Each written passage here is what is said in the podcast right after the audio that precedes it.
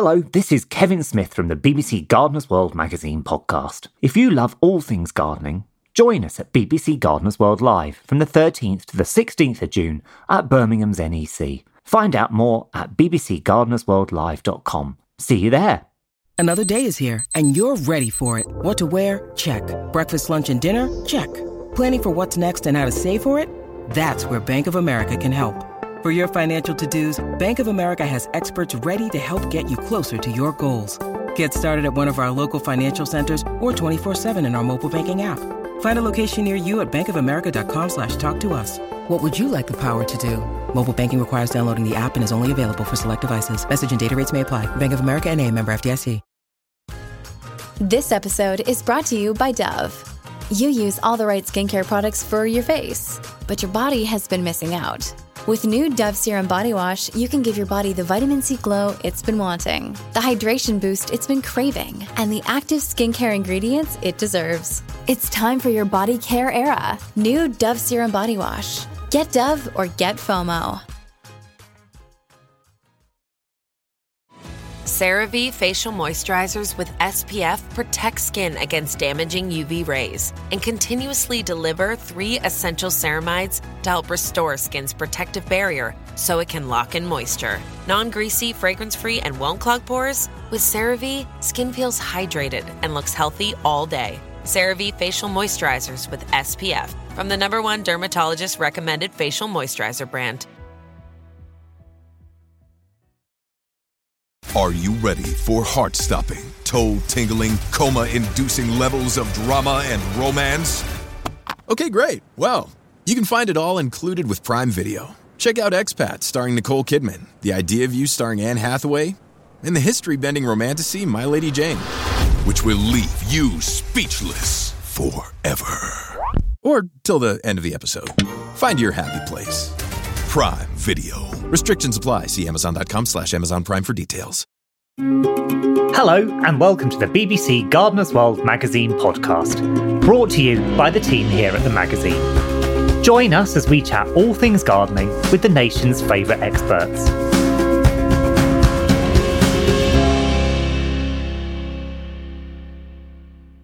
If I told you that there's something you could take which warms you up, cools you down, relaxes you, fires you up, eases pain, soothes anxiety, oh, and even tastes good, you'd say, hang on a minute, what is this wonder drug? Well, it is, of course, herbs, and that's what I'm here to talk about today. And I'm here outside in this wonderful setting, not far from Bristol, but in the Gloucestershire countryside. I'm here with the queen of herbs herself, herb guru, and she's taught a few chefs everything they know about herbs. It is, of course, Jekka McVicar. Jekka, welcome to the podcast. Thank you. It's lovely to be here. Herbs are the most generous group of plants, and they're underrated at our cost because not only do they make you feel good, they also look good in the garden. But some of them you might think of as just being a real pest. Things like nettles. I mean, nettles to me is the spring tonic that everybody needs just to make a nettle soup that's high in iron and minerals and everything. And it was what, in the olden days, everyone would take in spring to get them going again for the season. Because, again, in the olden days, everybody was physical work. None of this sitting down and sitting at a computer and wondering, you know, oh, is there a life outside this computer of mine and all the rest of it and all the social media. It was, you were going out and you were, at this time of year in the summer, scything away all day. You were being physical. So setting yourself up in the spring was so important. And nettles was it. And then I was thinking about, again in your intro, about herbs that which people don't think of as being herbs and how they play such a huge part in our health and well-being. And that is lemons, because they are a herb. The beneficial side of lemon is really incredibly good at helping your digestion. So if you're someone like me that suffers from arthritis, rather than having vinegar in hot water first thing in the morning, to actually have half a lemon juice, had hot water, not boiling, otherwise you'd kill everything off, and have that first thing in the morning. And that, again, sets you up and breaks down the crystals and helps your joints and helps your digestion. And everybody now is talking about the flora of our gut and how that we neglect it. And we do, and we don't feed that. So, again, giving your things live, and I can never get its kumbat, kumdrach, and all the rest of it. Yeah, all these things. But I like live yogurt. It's my favourite. Mm. And having live yogurt, again, with, you know, you could even put herbs with it if you wanted. But that is extremely good for you. And so herbs come in so many different shapes and forms. And people will say to me, well, what is a herb? A herb is any plant that is of benefit to man. That is the Oxford Dictionary. And it really is, it can be a pomegranate is a herb. Yes, it's a fruit, but it's also a herb. And every part of it is used medicinally. And it's used for all kinds of digestive properties. And it's used in Chinese medicine. And then you get, well, beetroot. That is a herb. Yes, it is a vegetable, but yes, it's a herb. And it's a herb because it's really high in antioxidants, and antioxidants are extremely good for you. And again, it's really good for your whole system. It's not just the one part. That's the great thing about herbs, is they treat all of you. When you take synthesized medicine, what happens is you will hit whatever it is. So if you've got a headache, it'll hit the headache. Whereas if you take a herb, say you took Metasweet, your headache, it would line your stomach first and control your headache. So there's a number of different ways of actually, you know, realizing how a herb affects you. And when I first sat on the Fruit, Veg and Herb Committee, I got asked, are you a vegetable or are you a fruit? And I said, no, I am a herb. And before the word vegetable or fruit were actually segmented off, everything, especially vegetables, was called a pot herb because it was put in the one pot over the open fire. And so a herb really is that basic. And there are so many. And every, I mean, if you think I've been in this industry now, near enough 40 years, and I'm still learning all the time and learning what our forefathers used, because people think of herbs as being just Mediterranean. And when I show you around the herbetum, we've got 4 beds that are UK native herbs that we would have had, our forefathers would have used all the time. And one of those would be Althea officinalis, which is the marshmallow. Now, marshmallow now today medicinally is taken by herbalists. By the way, I'm not a herbalist. Right. That is, I really am a herb nut, not a herbalist. And back to my Althea officinalis, that was always now taken for lining your esophagus and lining your gut. It's really soothing. But in the olden days, when it was put in the pot for the pot herb, it was because it added a mucilage to the sort of stock. It made it sort of gloopy. Sort of glutinous, yes. Gloopy. Gelatinous, yes. Gloopy. And have you ever eaten grits? Yes. It's gross. Anyway, this is... That's another story. This is like that, but smooth. So it's like wallpaper paste, and it's really gross. So you have to add a lot of flavour to it. So it'd be really good to add a kuni, a rabbit. But obviously, if you're vegan, you can't have rabbit. But anyway, it was in the one pot, and that's how it gave them their starch and their energy for going off to do their physical work. And I find that fascinating because it was really considered like we would consider potatoes, because it was our potato before potatoes came into this country. Yes, our kind of Raleigh, staple filler-upper, basically. Yeah, exactly that. And yet, and you touched on it earlier, you know, and yet herbs are very much reduced to being, you know, by many people that thought that they're the pot from the supermarket. They're you know, that little pot crammed with 20 plus seedlings. Yes. We chop it, we throw it away. It's a disposable. Is it the Cinderella of the plant world? It you know, the plant world, it goes like trees at number one. And then it's sort of herbaceous. And then it's veg. You're absolutely right. And the bottom of the heap is herbs. Because I've always had that position, because they're the plant of the people for the people. And they're going to become so important in the next few years, because we're going to have to learn to look after ourselves again. And if I look back to my mum, if I had little ailments, she would go for herbal remedies. You know, it'd be dill, her and her dill seed tea.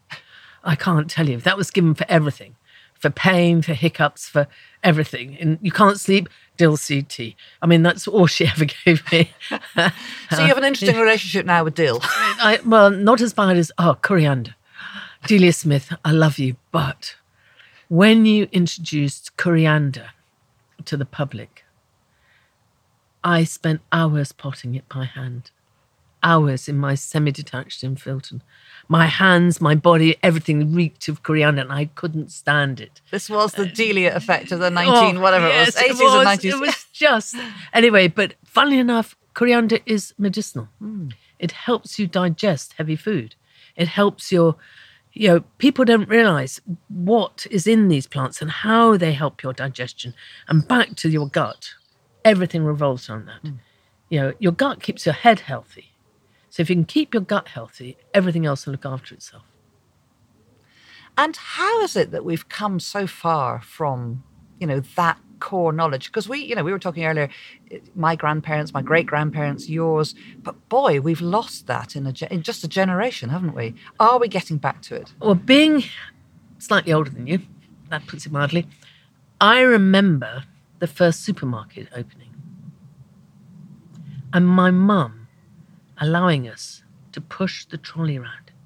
And I'll never forget her squeaking with delight and buying a quiche already made. It was liberation. We have become lazy. We want everything instant. And to use herbs and to use herbal preparations takes a little time.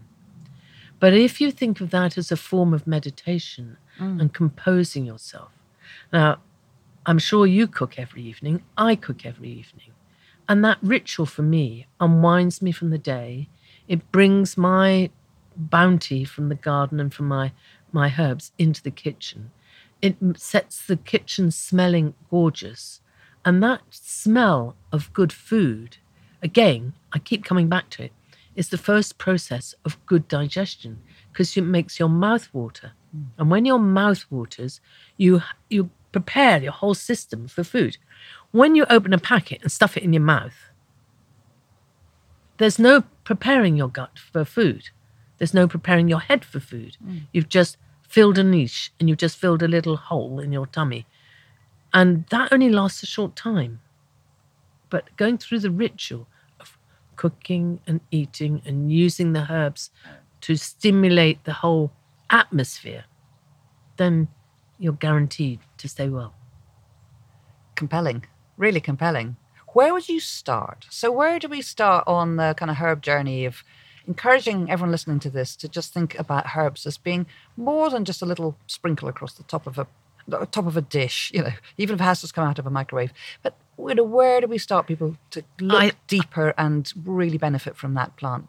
I think the easiest place to start is really to make a herb tea, a fresh herb tea, not a dried packet, all the sawdust swept off the floor into a tea bag. You really want to have the fresh herb. Now, one of the easiest you can use is rosemary. You need a sprig about an inch, inch and a half long, and you add that to a mug, and you pour on boiled, not boiling water. And it just... The difference between those two is, you know, when you're boiling, it goes brrrr. You wait until it goes silent, and then you add the water. So seconds after. Well, it's a bit maybe more than 10 seconds. 10 seconds after? Maybe count 30, yeah. Right, okay. Yeah, mm-hmm. And then add that. Cover it. And the reason for taking it off the boil is because that boiling water, you were saying earlier about damage. It destroys the essential oil. Right. And it makes it evaporate too quickly.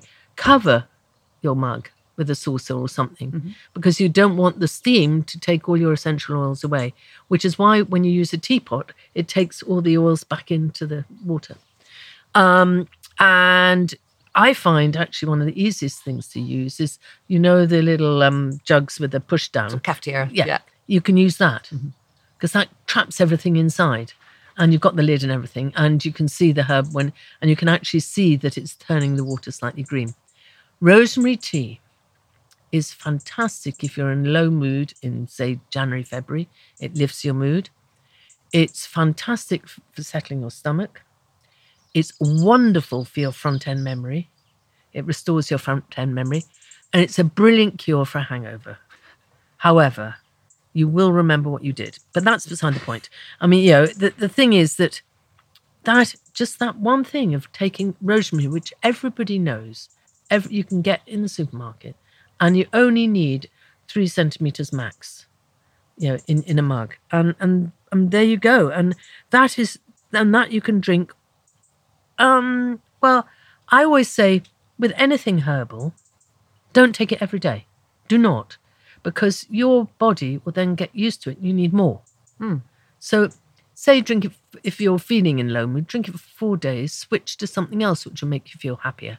Go for something like lemon verbena, you know, and lemon verbena at this time of year, this is being recorded in the summer. So therefore we're getting ready to harvest. It's the only one I dry. And it is so easy to dry. And lemon verbena is a deciduous shrub, for those that don't know. And the leaves smell of lemon sherbet. It is just divine. And you know when something smells good, you just go, ah, and that relaxes you for starters. So you collect all your leaves, take them off. And what I've done is I've just got 4 bits of wood, whacked it into a frame, then stretched some muslin over the top, throw the leaves onto that individually, put it on a tray, and then bung that in a room that is not in direct sun. So it could be the spare room, it could be the sitting room, it can be anywhere. And I promise you, in the summer, within 3 to 4 days, the leaves will be crispy dry, and then you can store that in an airtight container. Kiln a jar or something. Yeah, yep. Kiln a jar. Preferably, if you're doing it in a jar, keep it out of the light. Yeah. Put it back in the cupboard. And that will keep all year. And you can then have lemon verbena tea, and you need about 5 leaves in a mug at boiled water. And it is just heavenly. And that apparently, scientifically, goes to the back of your brain and releases this bit here, the tension in the back of your neck. Mm-hmm. It releases that, which is also very good. But rosemary, back to rosemary, I forgot to say, that has been scientifically proven. Okay? So I can only really talk about herbs that have been scientifically proven on a podcast. When you need mealtime inspiration, it's worth shopping Kroger, where you'll find over 30,000 mouthwatering choices that excite your inner foodie. And no matter what tasty choice you make, you'll enjoy our everyday low prices, plus extra ways to save, like digital coupons worth over $600 each week. You can also save up to $1 off per gallon at the pump with fuel points. More savings and more inspiring flavors make shopping Kroger worth it every time. Kroger, fresh for everyone. Fuel restrictions apply.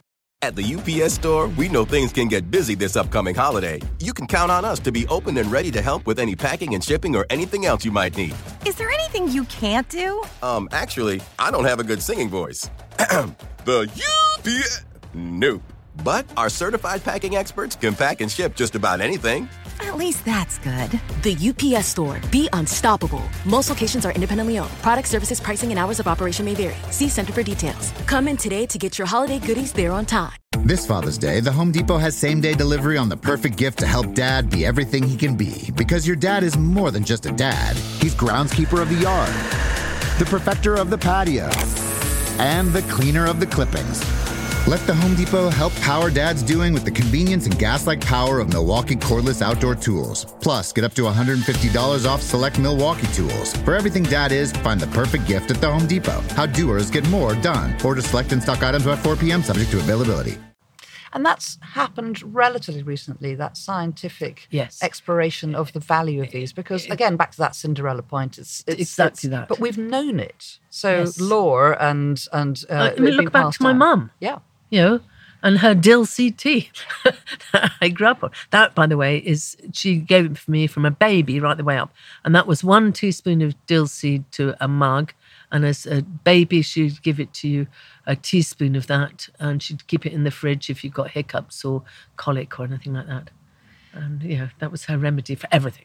It was kept in the fridge and it got churned out. And you thought, uh-oh, it's that time again. Well, you know, and whereas today, people, you know, they reach for a bottle.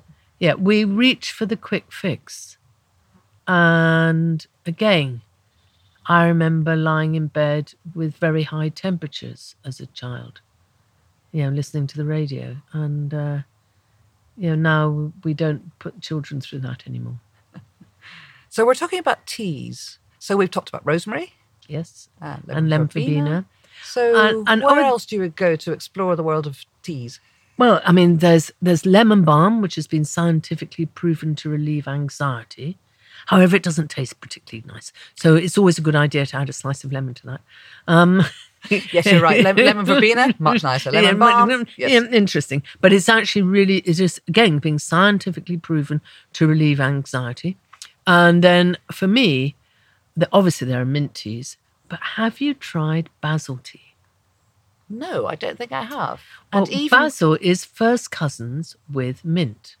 They're the same plant family. I'm sorry, I could rabbit about plant families forever. Once you realise how plants are connected and who's first cousins with whom, you suddenly realise this whole plethora of beneficial properties and also scents and flavours. Mm. So if I told you rosemary is first cousins with basil, it's first cousins with mint, it's first cousins with lavender, it's first cousins with winter savoury, they're all related. So then you realise all the different flavours. But basil tea, especially if you get something like one of the spicy ones, like the cinnamon basil or the holy basil, which is the sacred herb of the Hindu. That one, the holy basil, Ocimum sanctum, has been scientifically proven to lower your sugar levels. So, I mean, there's fennel seed tea. That is very good if you suffer from high cholesterol. I mean, I can go on about teas. But basil tea, back to that one, that is a really good for, again, indigestion. It's fantastic as a really nice, refreshing cup of tea. It's also, if you have any left over, you can turn them into ice cubes and then you can add the ice cube to your gin and tonic. Sounds delicious. But the other thing, a tea which I have to mention, was one which I was privileged to go to Malaysia for the Malay government to look into herbs for tourism. And when I arrived, they gave me cold lemongrass tea. It was delicious. And then I got to thinking, I had used the grass in cooking, but in the UK, we're sold the stem. So I did some research and I found that the stem was sold to us because we couldn't import the leaf because of diseases that grasses bring in. Mm-hmm. So we were always sold the stem. But actually, the best bit to use in cooking, without a doubt, is the leaf. So if you can grow your own, which you can, and especially with so many people growing inside in the house, lemongrass is for you. You can keep it in your bathroom and things like this. Fantastic plant. And the leaves are wonderful to cook with, but they make the best tea out. And if you can't sleep at night, again, quite often it's your gut that is stopping you sleeping. And lemongrass tea, last thing at night, warm, is really good. And how many leaves? What's the ratio? Oh, well, a leaf can be that long. Yeah, I know. I tend to chop up. Okay, I chop the leaf into about 1 centimetre sections, and I would chop up about 6 into a mug, and then add water. Mm-hmm. And you were talking about basil tea earlier. Obviously, so many different sorts of basil. Yeah, how many leaves? Depends on the strength of the basil. Yeah, it does. Smell the leaf, rub and smell. If it smells strong, then 3 to 4 leaves. If it smells like a Greek one, which has got the tiny leaves, a little branch of that would be good. And what if your herbs only come from the supermarket? We don't know how those herbs are treated. Can we be sure of the same sort of efficacy? Well, let's put it this way. They jolly well should be. They won't be organic necessarily, but under all the UK regulations, there should be no nasties on them. And so therefore, if it's been passed for food, it has been passed for you to use as a tea. So you've got no problem at all. Because they're not grown the same way as if you grow it yourself, where you allow your plants to get some sun and some wind. Again, in my long years, I've been privileged to work one time with the Zulu. And the Zulu taught to me, they didn't like me cultivating herbs, but I was teaching them to grow herbs under cultivation because the herbs were becoming extinct in the wild. But the Sangomas, who are the witch doctors, kept saying, but when you grow it in the wild, it survived, and therefore because it survived, it will make you survive. So they believed that a herb that was treated tough and grew wild was much more beneficial herbally than if you cultivated it. But it did make me very aware of how the elements play. So these new warehouses which are growing herbs under artificial light and without any influence of the outside world, they do taste okay, but they don't taste as good. And I will go on and stick my chin out and say, how can they? They haven't had the elements. And many now are being grown in water, grown hydroponically. Yes. We can see that. That's one reason why they grow so rapidly. And 22 days from seed to sale, yep. So again, where do you stand on soil, grown in soil? Let's be honest, most of us who are lucky enough to eat on a windowsill can put a pot of soil on a windowsill. But hydroponics is a growing area. Hydroponics is great, and I don't dispute it. But if you're growing hydroponically, you've got to feed it. And so what do you use? I have no idea. But I mean, I'm a huge fan of the seaweed feeds. To me, they are absolutely fantastic. And I hear, again, if you grow in a pot, you have to feed it. Mm-hmm. Because, you know, when your plant grows in the ground, the roots shoot off, okay? And it's been scientifically proven that plants talk to each other via their roots and their mycorrhizomes. And so I always have this lovely image of, I've got a huge bay tree, and they both got gold medals, and they're in their beds. And I can hear my lemon verbena, which is next door to one of the bays, going, "Oh, Mr. Bay, can you tell me, please, where's the magnesium today?" And he'll go, "Oh, it's down left a bit, right a bit, and oh, if you follow it along there, oh, it's there, it's just down there on the left." And so I can imagine the roots talking to each other. We, if you go in a pot, are in control. So if you don't feed them, your plant is living on water and your love. And if I lived on water and love, I would be thin. And there's no chance of me ever being thin. So therefore, you know, I eat. So you have to feed your plants. You have to give them. So I give them the seaweed feed because to me, that's like you and I taking multivitamins. And so if you're growing inside, please, feed on Fridays, F for food, F for Friday, F for feed. And we've lived on that mantra here forever. And so that's how we survive. And the plants look amazing always. I mean, how many gold medals have you now acquired? Well, actually, I hate to say it, I stopped exhibiting in 2009. And was it 1993 to 2009, I was awarded 61 gold medals.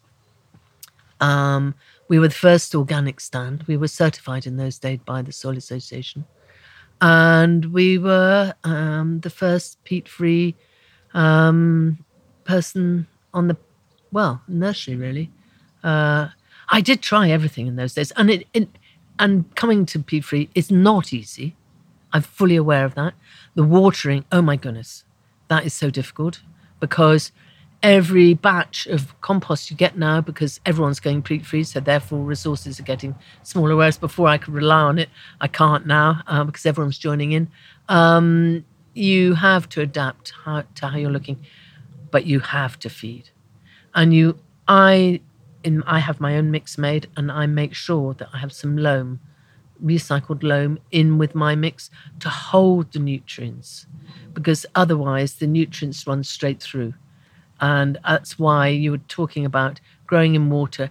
The lovely thing about using a soil-based compost or adding soil to your compost is that it'll hold the nutrients, so that when you plant it then in the garden, Mr. Bay can say to his new little friend that's just been planted, "Oh, hello, welcome to the clan." And so that is the way that, you know, plants grow naturally.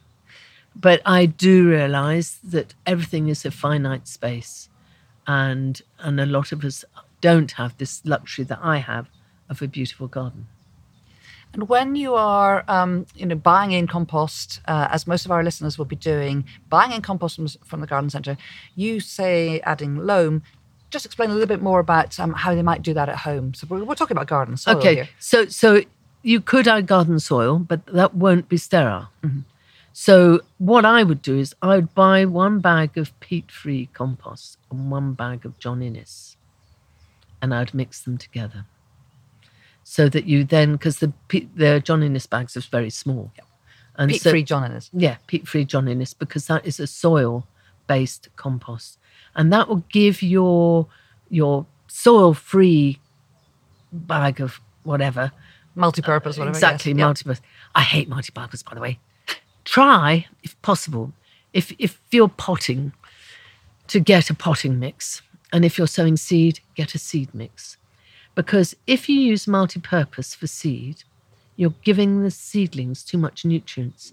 And you can often see it. Your seedlings will come through so fast. They're like little drunken sailors, you know, and they go, "Oh!" And they're panicking because they've come through too fast. If you're going to use multi-purpose, cut it in half with perlite or anything to make it less strong. And then you can introduce feed, and when you pot up, you know, and give it a potting compost. And actually you lead us on to an idea in my head, which I really wanted to explore with you, which is about the fact that herbs are such a diverse mix of plants, and they have different needs. You said earlier, most of us just think about herbs as being something Mediterranean. Mm. Oh, they need it dry, they need it gritty, which some do, obviously. Yeah. Others, when you're raising them, need a very different mix because... Yep. They're shade lovers, or they're exactly northerners. That. Yeah, and also I am creating a garden now here, very big garden, and half of it is going to be in soil, and half of it will be in gravel, because with climate change, we don't have rain anymore. We have deluge, and a lot of my Mediterranean herbs hate the deluge, so you want to protect the crown. So growing straight into gravel is really good. Obviously, then it won't have the nutrients. So Muggins here will be feeding them from time to time because I'm such a softie. And people say to me, "But herbs don't need to be fed." And I go, they do. If you want to crop them, or you want to take them for your health, or you want to make herb teas, or you want to dry them, you need a plant that is producing good leaf.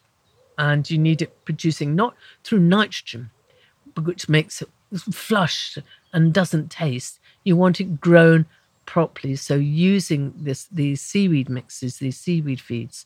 And if your plant has suddenly gone yellow, give it Epsom salts. And did you know that you can go and you can get Epsom salts from the garden centres? But if you've been gardening a lot and you've got backache, you can add that Epsom salts to your bath. And it's half the price of what you buy in the supermarkets to put in your bath. And it doesn't turn you green. It actually does releases all your muscles. It's fantastic stuff. And so if it's good for us, it's good for the plants equally. But going back to your question, I think that with gardens, with space, with containers, with your balcony, if you can grow herbs and you can add them to a meal that you have cooked, it's that hunter-gatherer thing. You're adding something to the meal that you have gathered, you have grown. The sense of pleasure that gives you. And you can say, "I grew this, you know, taste this." And the smell that will bring your family to the table. And if you can't cook and you just making a salad or something, and you add fresh herbs to it. Again, suddenly to bite on fresh basil, or suddenly to get that whole thing of some fennel or some French tarragon, that sudden buzz of that anise flavour. And anise, again, back to your gut, is so good for digestion. Mm-hmm. So you're talking there about the relationship between growing your plants and the health-giving benefits of them. So again, that's something we probably forget about, is that what you input, you get back from. Mm. So so obviously it's about keeping that plant growing well, but growing it slightly more slowly than perhaps a commercial grower might, or a supermarket might. It's called. I saw a badge at Chelsea which was grow slow, and we've always grown slow here. It's the yoga of gardening. But in a way it is, isn't it? It is a much more, veg growers are so fast. They've got such a turnover. I mean, I've got a little veg patch here and the turnover of stock is so quick. But with my herbs, many of them are perennials. So they're there next year and you learn to cut them back. So they produce new growth, and you learn they're part of the family. And I think that's something else which you don't get from, you do from your shrubs, but you don't get from your herbaceous, because they die down and then they come back up again. They do their own thing over winter. They go down and have a little party underground. Whereas, with a lot of my herbs, they stay, they're subshrubs. Things like oregano and thyme. Thyme is considered a shrub and oregano is considered a subshrub. Mm-hmm. And so there we are with all of your plants through winter. Are you picking all year round? Yes. You see, if you cook all year round, you want herbs all year round. And there are lots of herbs. People don't think of herbs as winter herbs. Mm. And it's such a pity to have basil all year round. Sorry, supermarkets, but it really is. It's like looking forward to the asparagus. Gosh, isn't that gorgeous when it comes? I don't have asparagus here because I don't have the space. But it's that 1 month that you have asparagus. For me, the month of May, June and July is basil. After that, it's gone. But I have some perennials, but I will have made things with them. I will have made basil oil. I will have made basil vinegar. I will have made things with basil so I can have the sense of summer. And basil cordial, by the way, just gorgeous. Anyway, that's... How do you make basil cordial?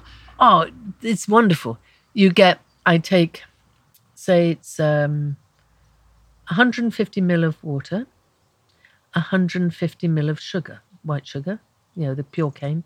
Whack it on the stove, bring it slowly to the boil, stirring so it doesn't stick, and simmer it to just so it's not making eyes at you. You're not making the syrup.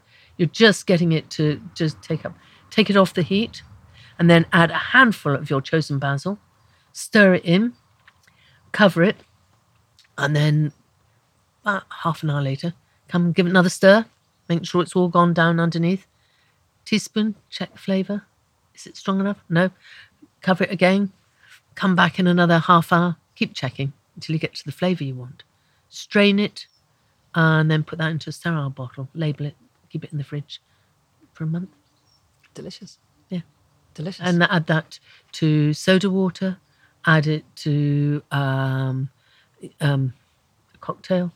Or add it to a little bit of fruit. Strawberries and basil. Oh, it's just gorgeous. Made for each other. Yeah. Okay, so that's your late spring, early summer flavour of basil. Yeah. Where do you go next? Let's go through the season. Okay, so that one, if I make that now, that'll take me right the way through till September. Mm-hmm. Okay, and so now spring for me in spring that would be rosemary. Spring is rosemary because I'll have had it in the winter, but it is in spring, it's in flower. It is so uplifting. It's one of the first to flower, starts about January and will go right the way through to April, May. And so the whole thing about rosemary, it just makes you realise that everything's on the go. And I will have that fresh. Mint is an interesting one. That comes through...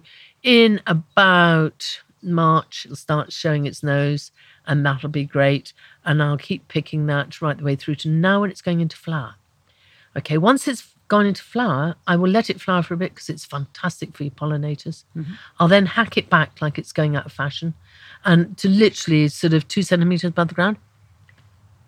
If you feed it with good old seaweed again, give it a really good dousing of water and feed it, you'll then get a second crop of leaf that you can keep going till about November. And I'm presuming that you've grown it in a pot. Mm-hmm. In November, you unpot it. That's so important because the creeping rhizome, which is around the outside of the pot, will have made a gap between the root ball and the pot. So that's the first bit to rot in winter when it rains. So if you take it out the pot now, get your own saw. I've got my own saw now. You saw it in half. No messing. Saw the root ball in half? Yeah, just mm-hmm. literally take it from the top all the way down. Yep. Okay? So you've now got 2 plants. And you put that fat white bit back into the middle of the pot. So then you fill it with new compost. It will grow in the spring from the middle out. And you won't lose it. Because I bet if you haven't done that, your mint in a pot will have got smaller and smaller and smaller, and you'll go, oh, this mint is pathetic. But it's only because you haven't done that. And then you've got another one, which you can either take the roots off and put them into a small seed tray. So you've got a bit of compost on the bottom, got roots, bit of compost on top. Bring that into the kitchen now, water it well, put it on your kitchen windowsill. And if you do that in October, you will have fresh mint for Christmas, which is what the Victorians did. Shoot up straight away, yes. Don't they? Yes. Yeah. Okay, so you've got rosemary, you've got mint. You've told us about basil. Yeah. Where next? Ooh, I think French tarragon. It's the reason I'm a herb farmer, because that was the beginning of the whole story. I've always grown French tarragon. My mum always grew French tarragon. French tarragon, by the way, it's grown from cuttings, not from seed. If it's from seed, it is Russian, which tastes like upper-class grass. Sorry, but it does. It really doesn't have that zing, that flavour, that amazing flavour. And tarragon is really good because it helps you break down cholesterol, which is why it's put with béarnaise sauce, which is all butter. But French tarragon to me is, again, will show its nose in about April, and you can then harvest it all the way through. But at this time of year, before it goes into sort of flower, I will pick bunches of it and I will make tarragon vinegar. Ooh. Because tarragon vinegar, if you like making sauces or you like cleaning your pan at the end of a meal, you know, you've just fried a little bit of fish and you clean the pan with the tarragon vinegar and then just pour that over the fish. Oh, yeah, fantastic. Oh. You know, and it's as simple as that. But you then have that tarragon flavour, and it's just great. I don't dry it, and I don't make an oil with it. But that to me is the best one, and that will keep going. I'm making mayonnaise, you know, French dressing, you know, because you can have winter herbs so that you can turn into salads. So yeah, like my rocket will keep going forever and a day. Purslane, winter purslane, you know, you can sow winter purslane in. Oh. Yeah, talking about sowing, did you know that if you sow coriander and parsley in August, end of August, they will germinate within a week because the soil is warm, and you will then be able to crop both of those through the winter, and coriander will go right the way through. It'll go down to -10. People think of it as a hot plant. It's not. It's a cold weather plant. You can't sow it in the summer. It bolts and goes to flower. A waste of money. Sow it then, and you'll have a crop that you can crop all through. Just keep picking. Don't wait and sow it where you're going to crop it.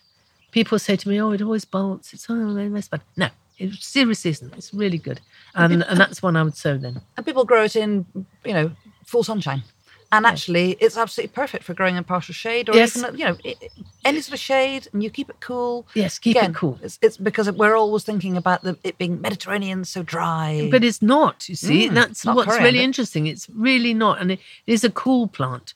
Whereas if you want a hot coriander, then you would go for, which you find in the tropics, is Oryngium fatidum. That is the false coriander. And it's the sea holly. That tastes of coriander. I'm sorry, I haven't got any this year. I'll give you some. But it is amazing, and that is what they have. It's called Shadow Benny in the Caribbean. Mm-hmm. So we've got tarragon in your essentials. Yes. Which sounds delicious. Just tell us, how do you make the vinegar?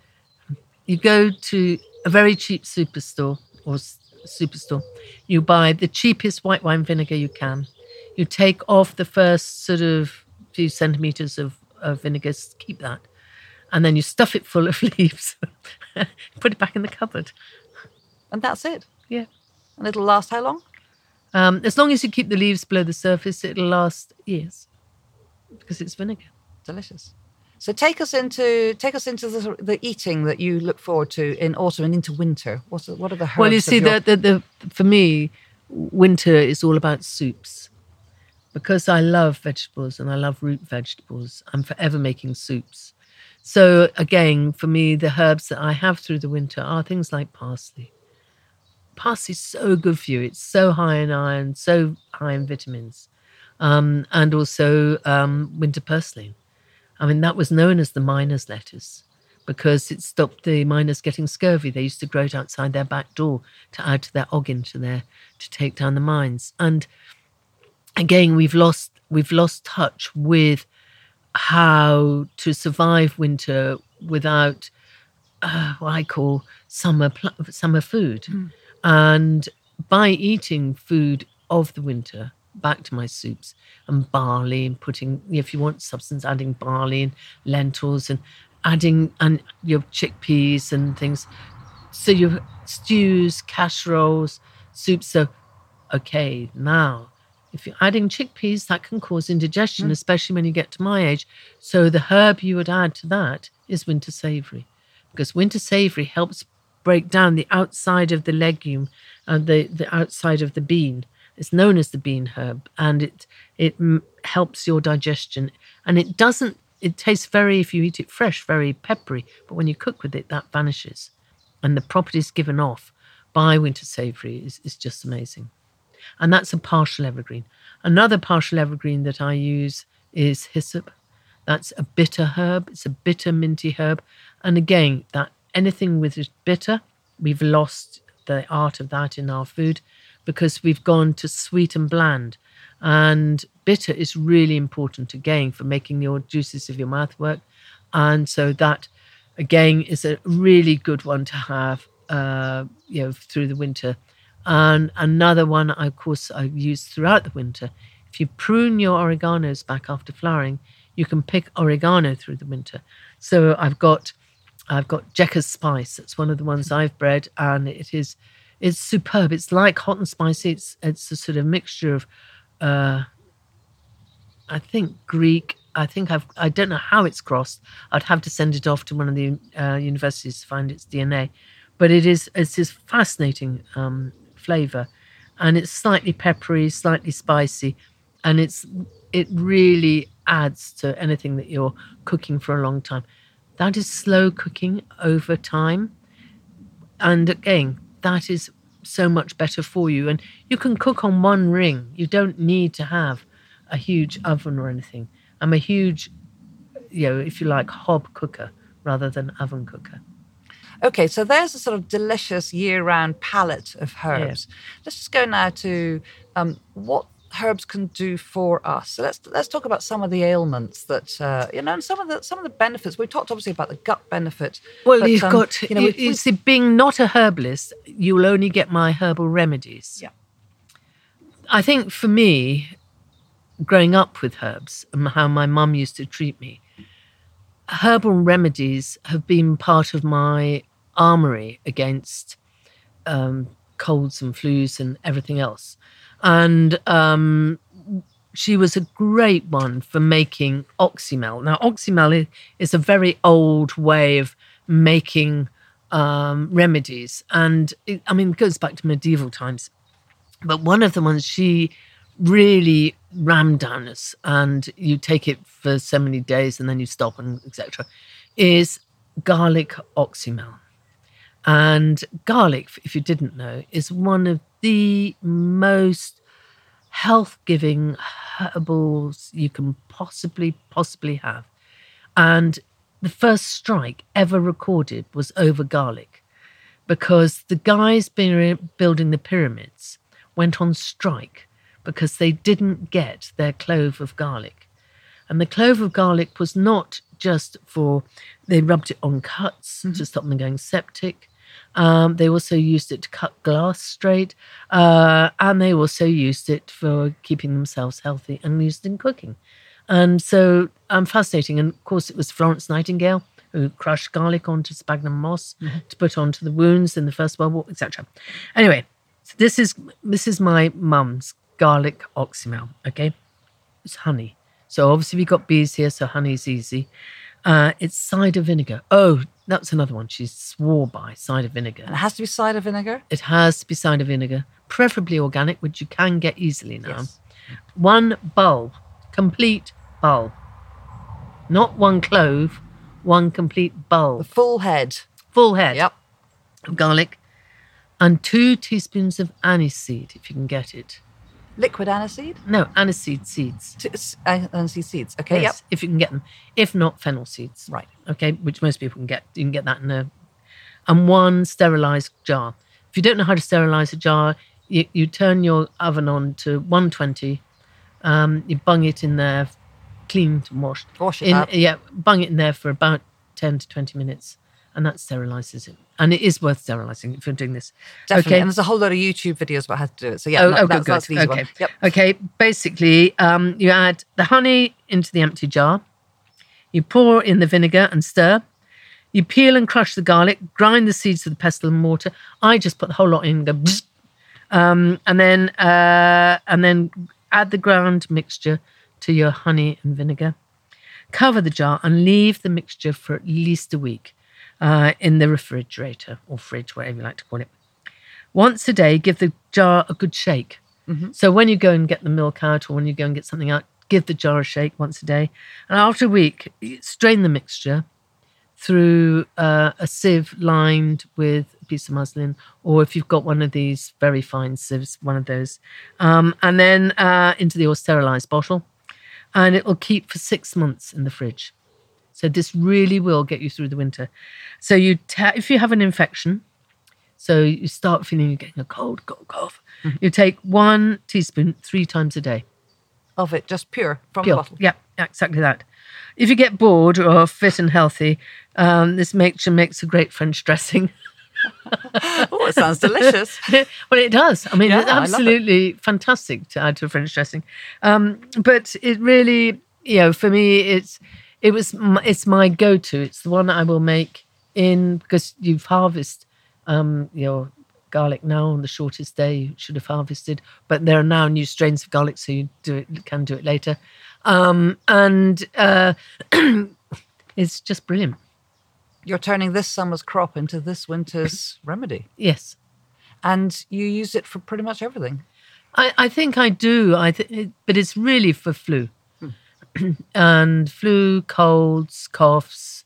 And then I make another one, which is a lemon one, which I make with lemon juice, which you take for, that's also on my website. And you make the lemon one, and that lasts, it's lemon and garlic, and you make that, and it lasts, you take it for, I think it's 3 weeks, and then you must have a week off. Mm-hmm.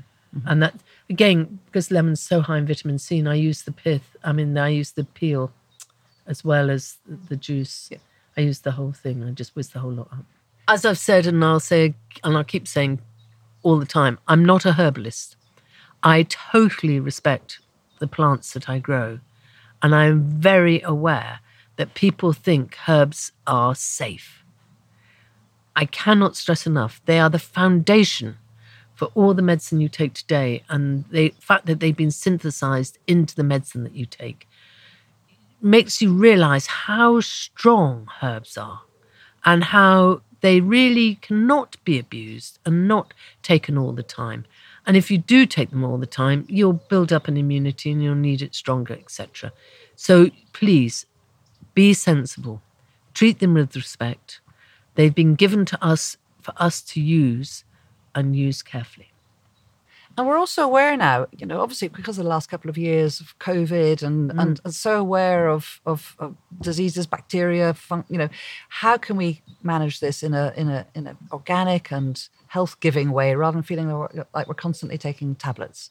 And this is one of the solutions. Yes, it is. I mean, you know, nature has given us our own, if you like, little pharmacy go-to plants. And we can survive. And if you think of all these wonderful people throughout the world who don't have the ready pill, yes, their life expectancy might not be as long as ours, but they still live a healthy life. And they're living on what I call the plants that are our future. Thanks for listening to the BBC Gardeners' World magazine podcast. So, if you've enjoyed this episode, please tell others about it and rate us in your podcast provider app. And we'll see you next time.